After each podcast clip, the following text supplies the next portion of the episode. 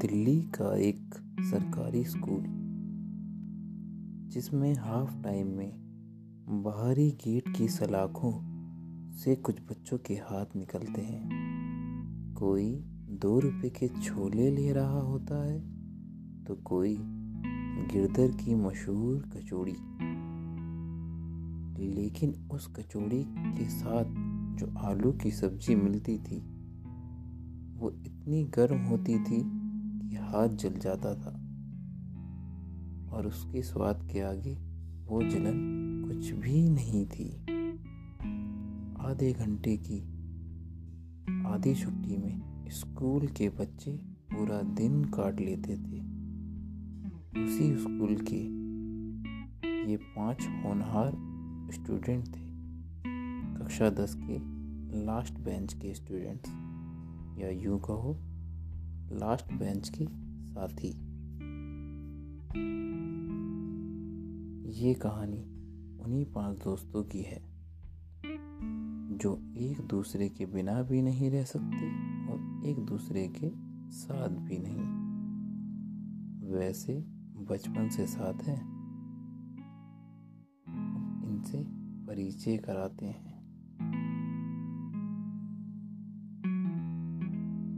समय। समय ये इस कहानी में मुख्य भी है और ना समझ भी। जो जैसा कहे, वैसा ठीक, लेकिन गाता बहुत अच्छा है। दूसरा, रघु रघु गोपाल राठौर। ये पढ़ाई में तो शून्य है, लेकिन खेल कूद गाना बजाना खूब आता है।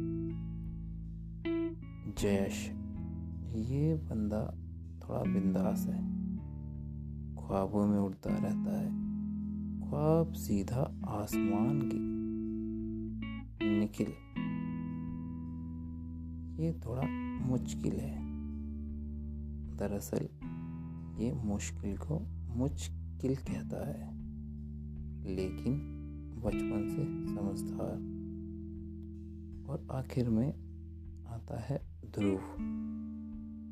ध्रुव बिल्कुल अपने नाम के जैसा। ये आसमान में खोया हुआ ध्रुव तारा है, जो खोया रहता है अपनों में, दूसरों के फ़ायदे के लिए।